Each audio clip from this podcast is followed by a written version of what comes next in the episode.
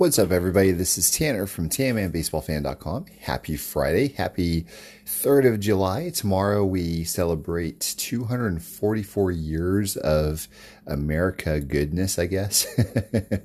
um, yeah, I was just uh, thinking uh, before we went into the weekend, I wanted to kind of sneak back up here in the office and uh, put together a little bit of a podcast for you all about, uh, um, about cards that are serial numbered. Now, uh, we all have our own thoughts about serial numbered cards. So obviously, a lot of people um, out there just love them. They they love that you could have a base card that has no serial number, and you could also have like a green border, purple border, blue, orange, red, plaid, whatever, uh, with all with different serial numbering. Um, now, obviously.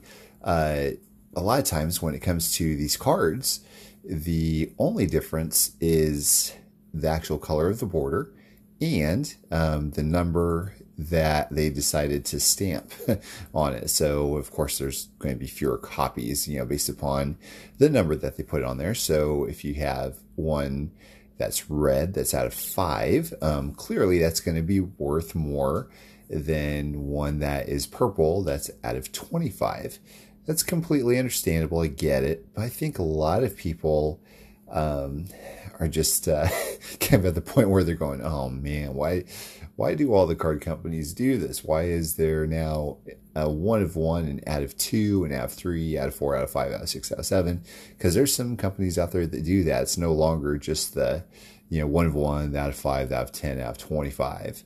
Uh, and uh, so I will say this, I think probably going to if I remember to title it uh, like this, I'm going to title it uh, this podcast All Serial Number Cards Are Not Created Equally. And I'll tell you a little bit about, about what I'm talking about. So, for instance, there could be some serial number cards, let's say out of 10, uh, that was made this year. Uh, they're probably not going to be as pricey as a card that was made uh, that was out of 10 from, say, 20 years ago couple reasons for that. So, number one, and it could it could do uh, be the same for AV twenty five, which actually, interestingly enough, you probably see a greater price discrepancy from a card out of twenty five, out of fifty, out of hundred, uh, from nowadays versus twenty years ago. There are a number of reasons for this, so I'll go ahead and dive in and talk about a few of them here. So, first of all. Um, the reason why perhaps some of the newer cards that are serial numbered might go for significantly less than the older ones is because once they're released, it's a lot of it's because of the breakers. So um, you could have, for example, uh, I don't know, 2020 Topps Heritage, whatever comes out, and let's say you're trying to um, capture. Uh, you know, any one of these cards that are numbered out 25 or 50. Uh, well, guess what? You're going to have a huge influx of them many times within the first month or so of its release. That's because there are these online breakers that will open up cases and cases and cases of these uh, for the sole purpose of uh, listing them or selling them uh, by team or player, whatever, uh, you know, what have you, um, right from the get go. And so it, this this is a fairly new phenomenon. So this has only happened the last several years where you have actual breakers uh, that are literally taking up a good percentage of all of the cases that have been produced. That didn't happen um, 20 years ago. So 20 years ago, probably what was more likely is the card shops would get uh, you know one or two cases or whatever, and you know people go into the shops and you know purchase uh, boxes that way.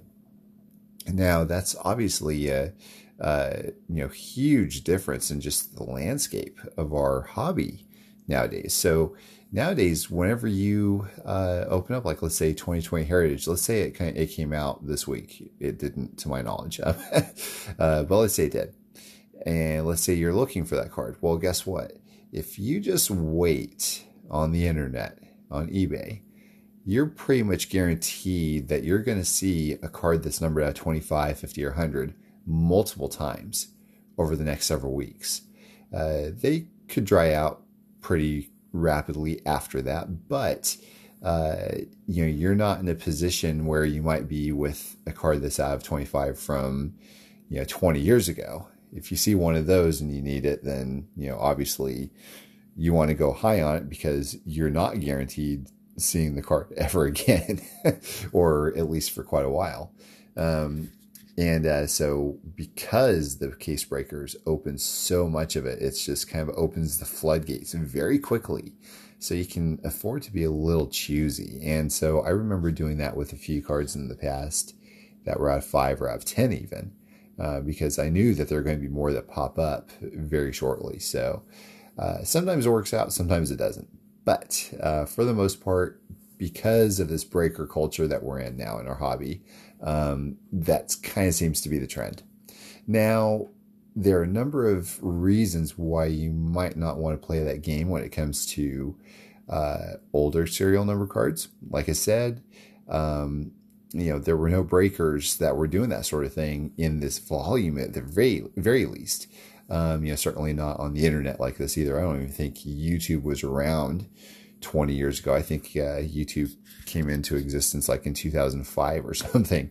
So, uh, but one thing, you know, there's a number, number of other things that uh, uh, that might attribute to the fact that you know you really probably want to pull the trigger a little more aggressively on older serial number cards, especially ones that you haven't seen uh, pop up in quite a while. So, uh, number one, I'm, the reason why I'm actually doing this whole podcast is because um, I actually found a Canseco card. A, it's a 2000 Pacific um, from uh, this lot that somebody was selling. And I ended up buying the lot specifically for the Canseco. I'm going to sell the others.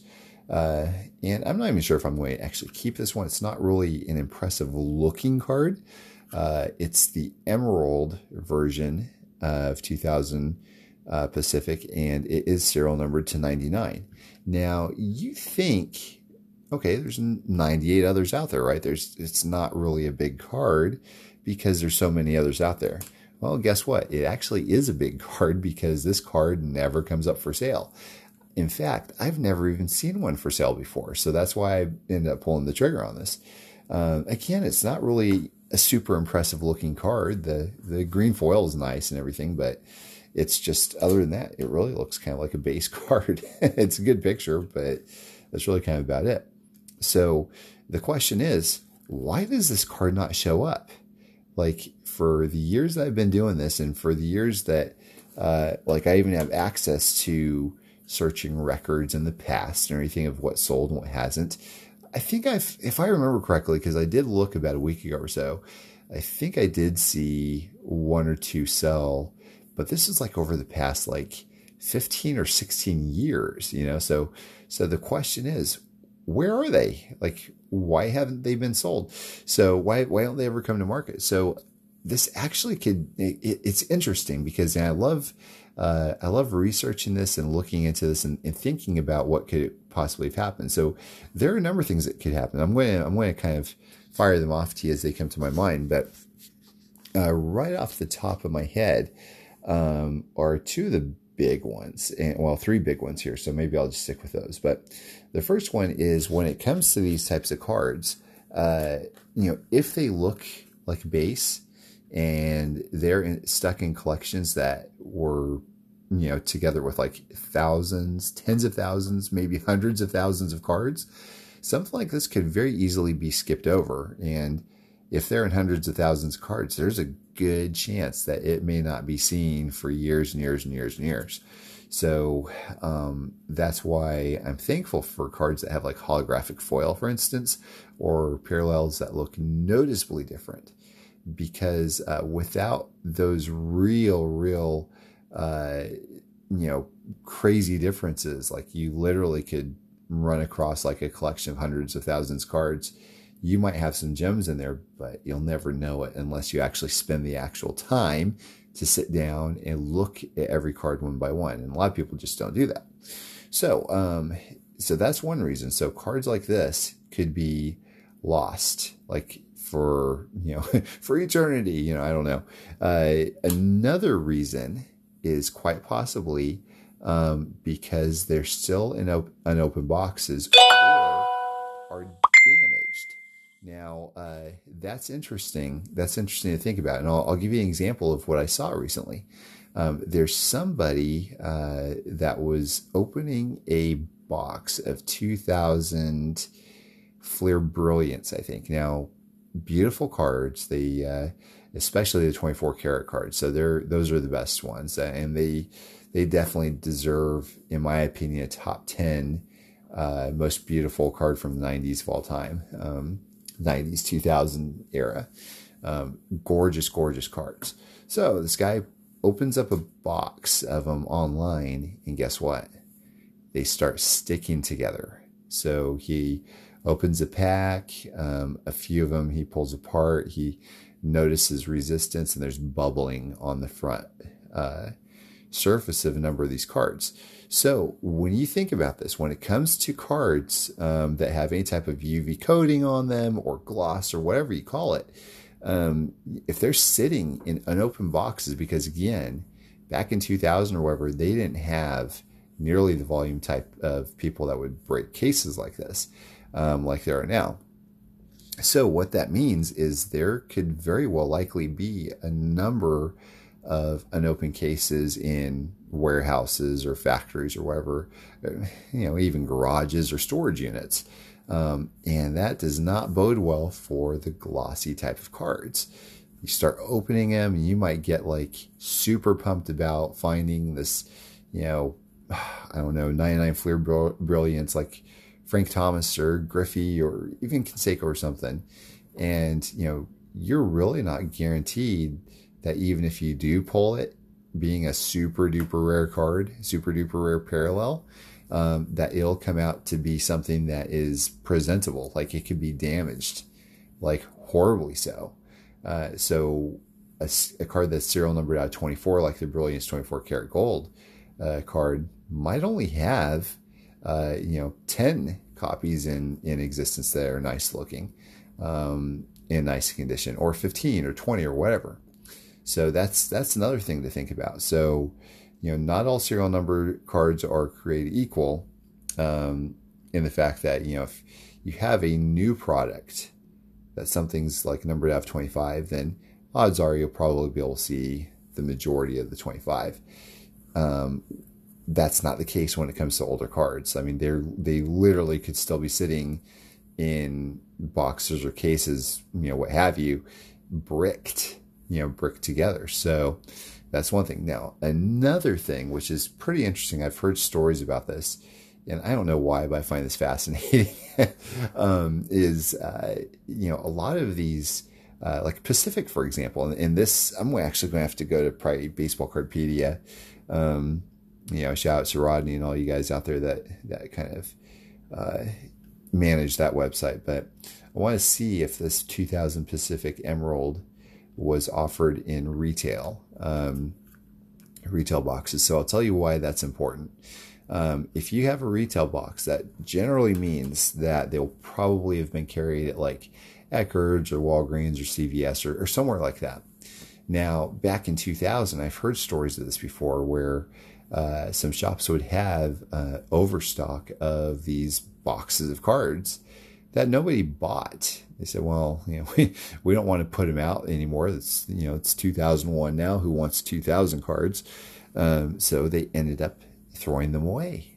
So you have these like, uh, parallels in, in this retail product that's numbered out of a hundred and who knows how many were simply thrown away. Like they literally might have been trashed.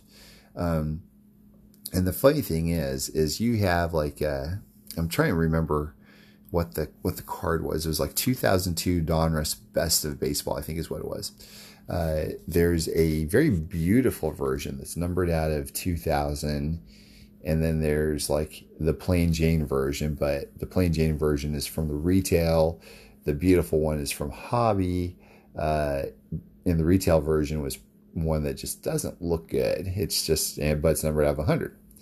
So, um, what's very possible, and I remember seeing these before, and I think they're actually hobby versions, if I remember correctly, that were numbered out of 100 also. And aesthetically, they blew the retail away, like just out of the water. Like it was like a holographic material, if I recall correctly, just real, real nice cards. Um, but the thing is, is you see them every now and then for sale. You never see the retail versions for sale. Um, so, um, in fact, out of the two versions from retail out of 100 that I know of, I've only seen one in my entire life. and, uh, you know, it's, it's funny to think that maybe the, the card that's out of 100, who knows? Does it mean that there's really only 80? Does it mean that there's only 20? Does it mean that there's only 10? You just never know. You never know like what material they make the cards out of that would cause all of them to brick. How many have been, uh, you know, lost forever um, in uh, boxes of collections or over hundreds of thousands of cards, or even that were just simply thrown away. You know, it's crazy to think. So I'm looking at this card here in my hand that I just picked up, the Emerald. Uh, it is number 82 out of 99.